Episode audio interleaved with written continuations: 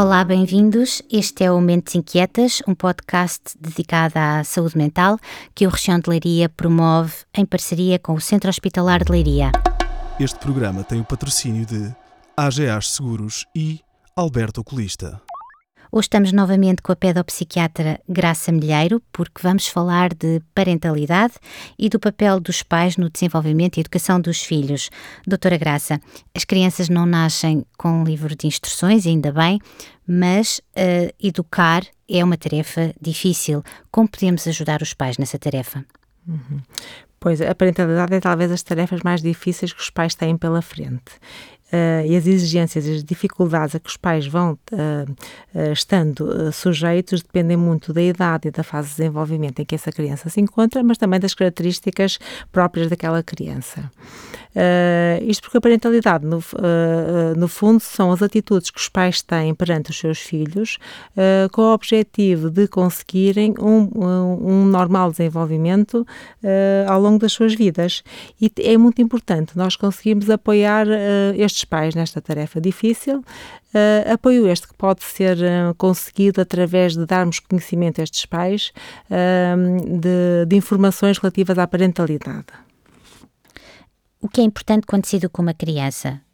com que aspectos devem verdadeiramente preocupar os pais? Uhum.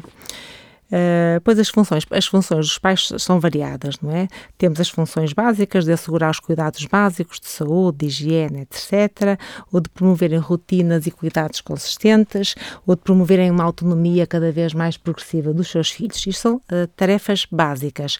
Para além destas, uh, não menos importantes, mas mais difíceis de realizar, temos a, questão de que é do afeto e das regras e dos limites.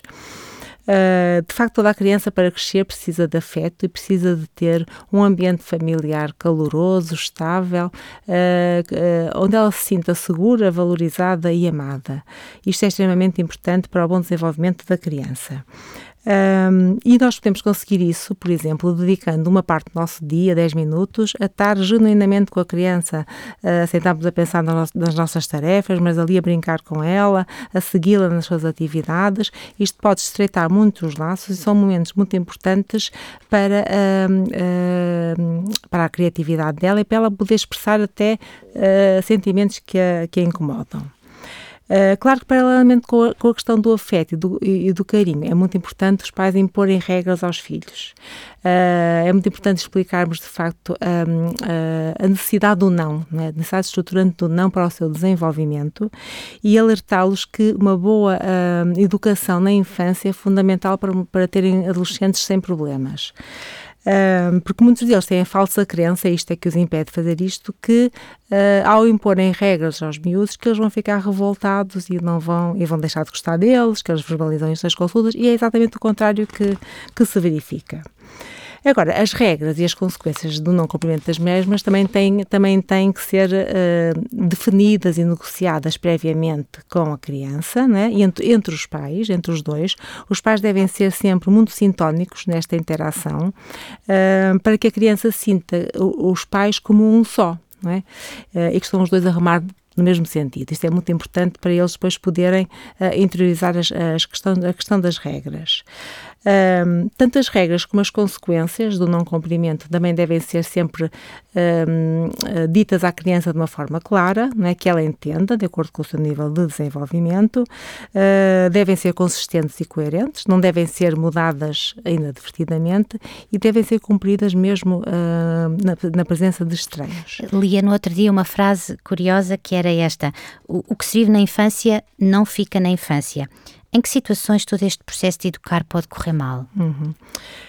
Pois, a questão da parentalidade, que é uma, que é uma, uma tarefa muito difícil, pode estar complicada uh, uh, e pode ser desafiada por algumas situações.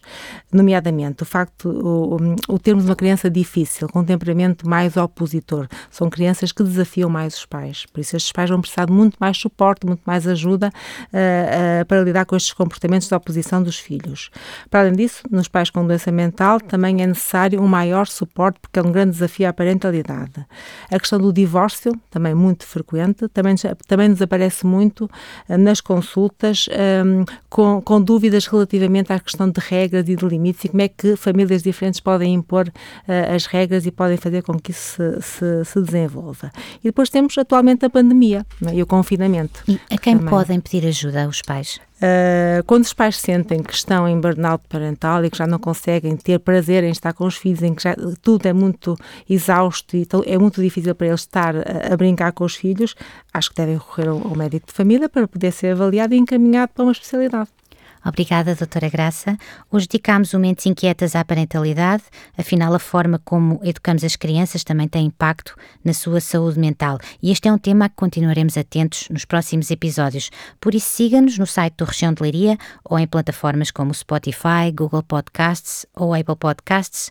Também estamos no outro lado deste e-mail, podcast.regiãodeliria.pt. Até breve.